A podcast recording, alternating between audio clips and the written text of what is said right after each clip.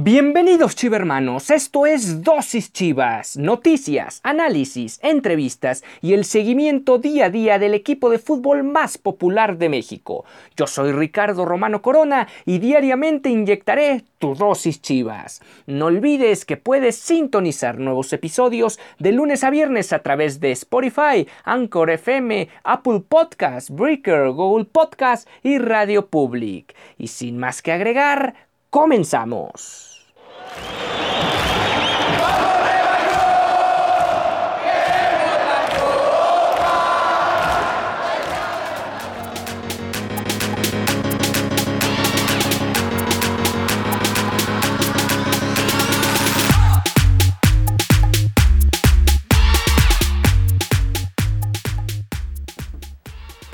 Hola, ¿qué tal? Bienvenidos a Dosis Chivas. Hoy es martes 19 de enero del 2021.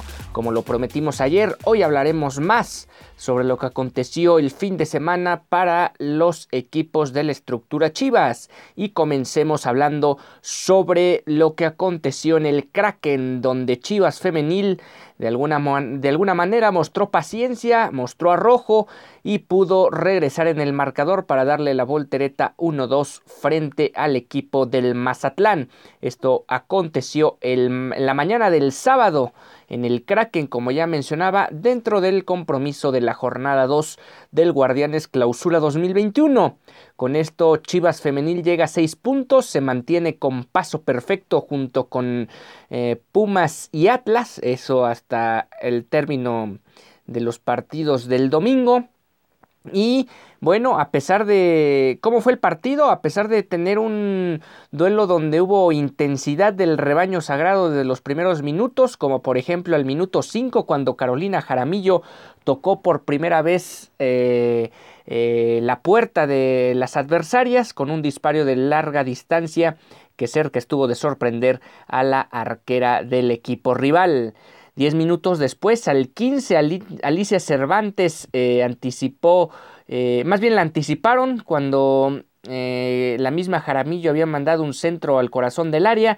Sin embargo, Alicia Cervantes no pudo rematar a la portería ya que la portera de Mazatlán pudo evitar el contacto de la delantera. Al 21, Casandra Montero sacó un derechazo de media distancia que se clavó en el ángulo de la portería de Blanca Félix y con esto el equipo visitante que no había hecho tampoco mucho en el partido se ponía al frente en el mismo. Tras ese gol, Chivas buscó con intensidad el empate una aproximación al 24 de Miriam Castillo, una más al 34 de la propia Alicia Cervantes. Sin embargo, estos disparos fueron a las manos de Mariana Zárraga, la portera de Mazatlán. Un minuto antes, también hay que decirlo, al 33, Carolina Jaramillo eh, filtró un balón a Jocelyn Montoya. La recepción no fue la mejor y ahí se le fue la oportunidad también a la jugadora de Chivas. Al 40 Chivas logró empatar en una gran jugada colectiva el marcador.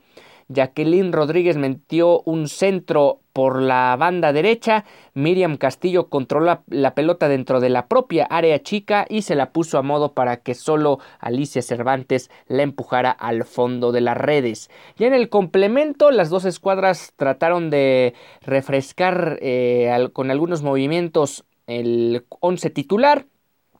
Al 56 Magali Cortés metió un pase retrasado que cruzó todo el área y la recién ingresada, una de las recién ingresadas, hablamos de Yanay González, apareció para disparar de primera intención. Sin embargo, su intento eh, quedó en la saga rojiblanca. Al 66 Chivas logró darle la vuelta al marcador después de tener un dominio profuso sobre el cuadro eh, sinaloense y fue otra vez Jocelyn Montoya quien intentó dejar a velocidad su marca, fue derribada dentro del área rival y con esto se decretó la pena máxima. Carolina Jaramillo hizo valer el disparo desde los 11 pasos, eh, esto hizo cruzando su disparo hacia la derecha y con esto eh, se ponían dos por uno al frente. Algo muy similar a lo que aconteció en el duelo de los, de los hombres. Bueno, el cuadro mazatleco trató de contestar un minuto después con un cañonazo de Kenia Telles. Sin embargo, el balón fue a las manos directo de Blanca Félix. Al 73 estuvo cerca el Guadalajara en un tiro de esquina de ampliar la diferencia. Primero un remate de Miriam García que salió desviado y un segundo impacto de Jacqueline Montoya que tampoco tuvo dirección a portería. En la última jugada del encuentro, Blanca Félix salió a toda velocidad de su área para ganar una, un mano a mano a Magali Cortés y esto evitar el mano a mano, a mano con ventaja para la delantera. Eh, esto evitó de alguna manera un posible empate del cuadro sinaloense. El próximo duelo de este equipo será el próximo lunes 25 de febrero, perdón, de enero, cuando reciban la visita de Santos en el estadio Akron. Este duelo, recuerden, podrán seguirlo en vivo y en directo por la señal de Chivas TV a partir de las 5 de la tarde del próximo lunes. Bueno, ahí está lo que aconteció con Chivas Femenil allá en el Kraken. ¿Y qué mencionó Edgar El Chore Mejía después de esta sólida victoria allá en Sinaloa? El partido de hoy fue dedicado al papá de Susan Bejarano, que en paz descanse. Todo el equipo se unió y esto para él. Pudimos mandarle tres puntos al cielo. Desde la pretemporada teníamos muy claro que tendríamos partidos así, de ajustar, cambiar. Mazatlán jugando mejor, era su casa y nos hicieron presión alta los primeros 30 minutos. No tuvimos oportunidades tan claras, pero sabíamos que siendo pacientes se nos presentarían fuimos haciendo nuestro juego y así pudimos abrir la llave. Pues sí, el Guadalajara sigue demostrando que contra rivales inferiores en calidad de plantel no ha tenido muchos inconvenientes desde la creación de esta misma liga. Vamos partido a partido, estoy muy contento porque hoy remontamos el marcador, es lo que más rescato porque nunca habíamos podido hacerlo. En la pretemporada trabajamos esa parte y hoy lo logramos, no nos desesperamos y nos apegamos al juego que hemos practicado.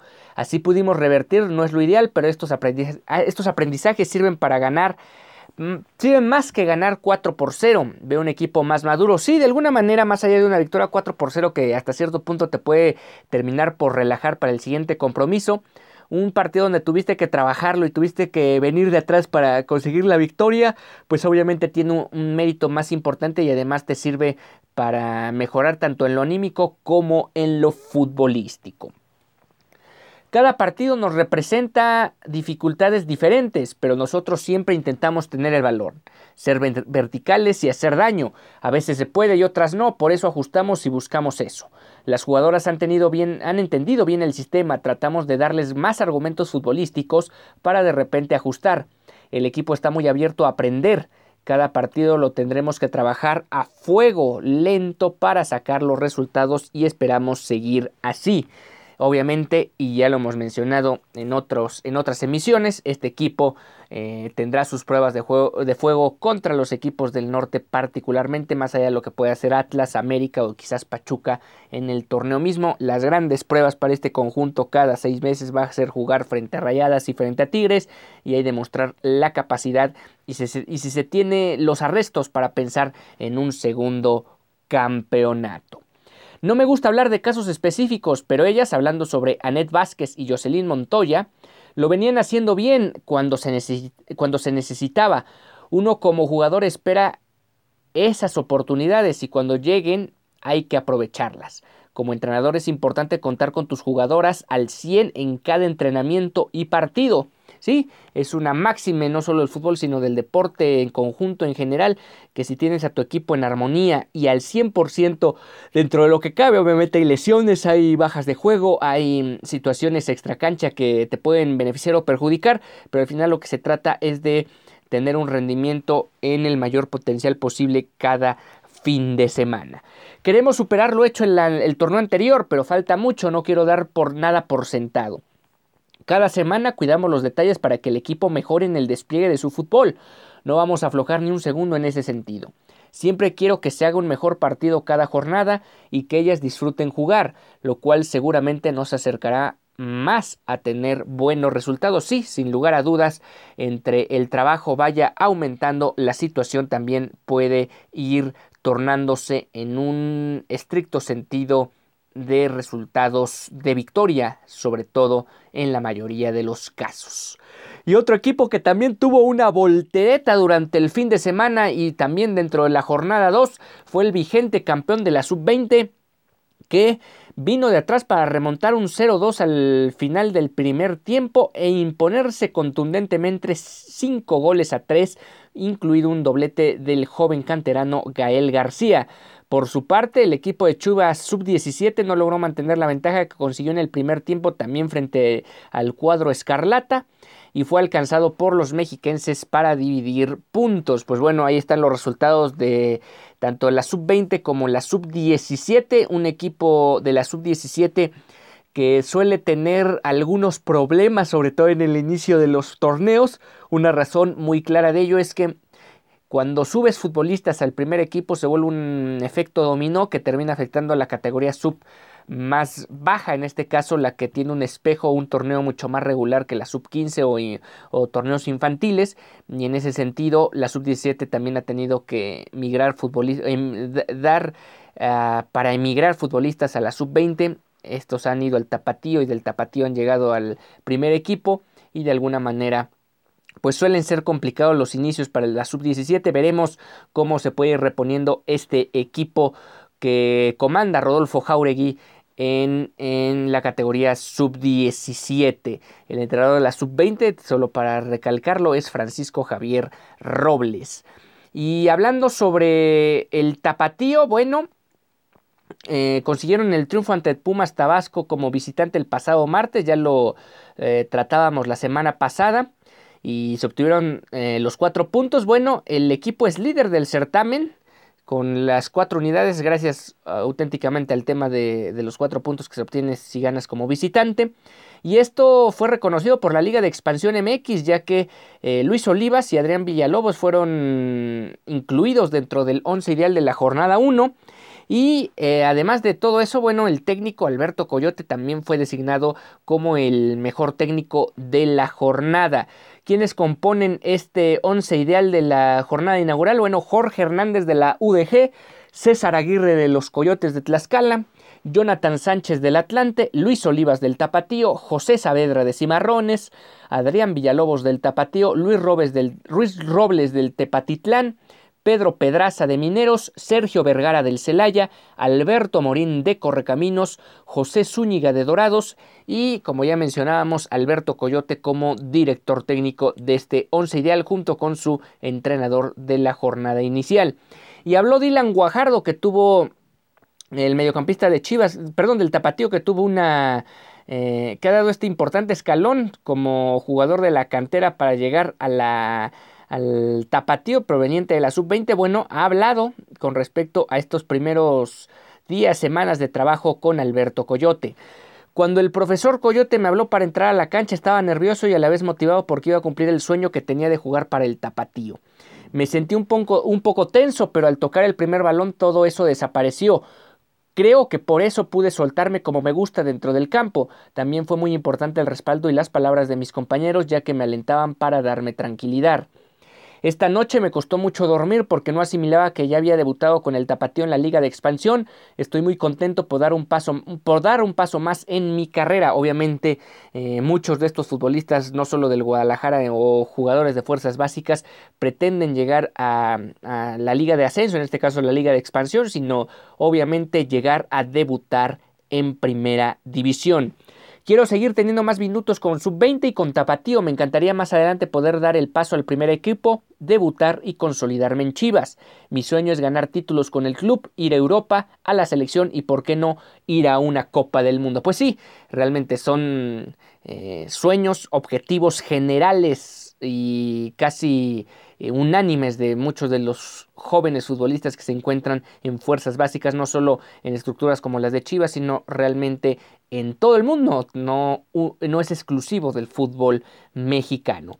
Y ya para ir cerrando la emisión del día de hoy, Chivas quiere mantener el invicto contra el Atlético San Luis. Hay que recordar, como lo mencionamos ayer, semana corta de trabajo en Verde Valle y es que el Guadalajara jugará el próximo jueves, el próximo jueves allá en el Alfonso Lastras frente al equipo del Atlético San Luis que apenas suma una unidad, perdón, no ha sumado unidades en el certamen.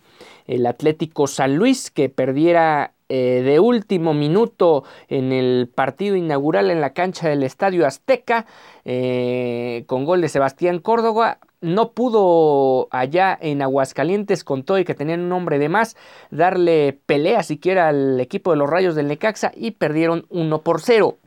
Chivas tiene que sumar de a 3 para seguir pensando en los primeros cuatro lugares de la tabla con cierto margen de error. En el corto historial de esta escuadra tapatía con la franquicia de San Luis, el balance es de tres triunfos y un empate entre Liga y Copa.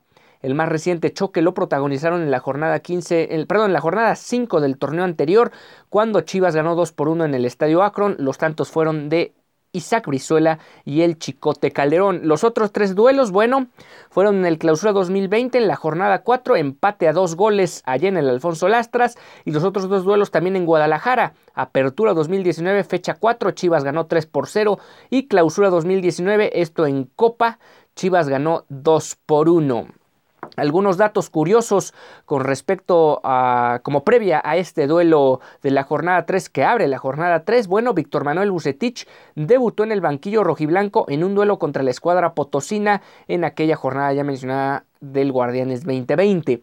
El Chicote Calderón también eh, anotó su primer gol con las Chivas en ese mismo encuentro.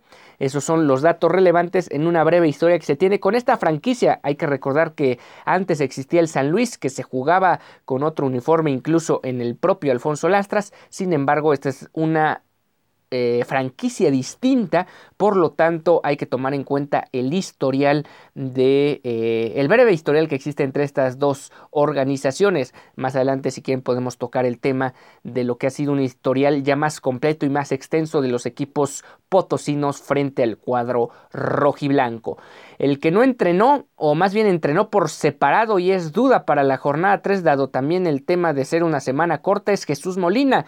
Lo decíamos ayer, salió tocado del partido, bueno, al menos tuvo esa jugada comprometida donde su tobillo se dobló de fea manera eh, en los linderos del área del Guadalajara.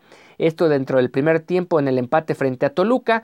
Sin embargo, siguió el partido y fue hasta el segundo tiempo cuando Bucetich lo relevó de cambio y en ese sentido pues no, no, parecía que esta recuperación de torcedura de tobillo fuera a ser tan grave como parece, pero bueno, veremos, esto será de día a día y ya será tal vez hasta el miércoles o quizás hasta el mismo jueves cuando se determine una decisión final con respecto a la participación o no del capitán Molina en el duelo allá en el Alfonso Lastras. Em, con esto estamos llegando al final de esta emisión de Dosis Chivas. Mañana la emisión de miércoles 20 de enero ya nos adentramos un poco más al duelo allá en territorio potosino que debe marcar ya un parteaguas para el Guadalajara, empezar a sumar victorias en el torneo y empezar a encaminarse a tener un torneo exitoso, un semestre exitoso dentro del clausura 2021. Hasta entonces.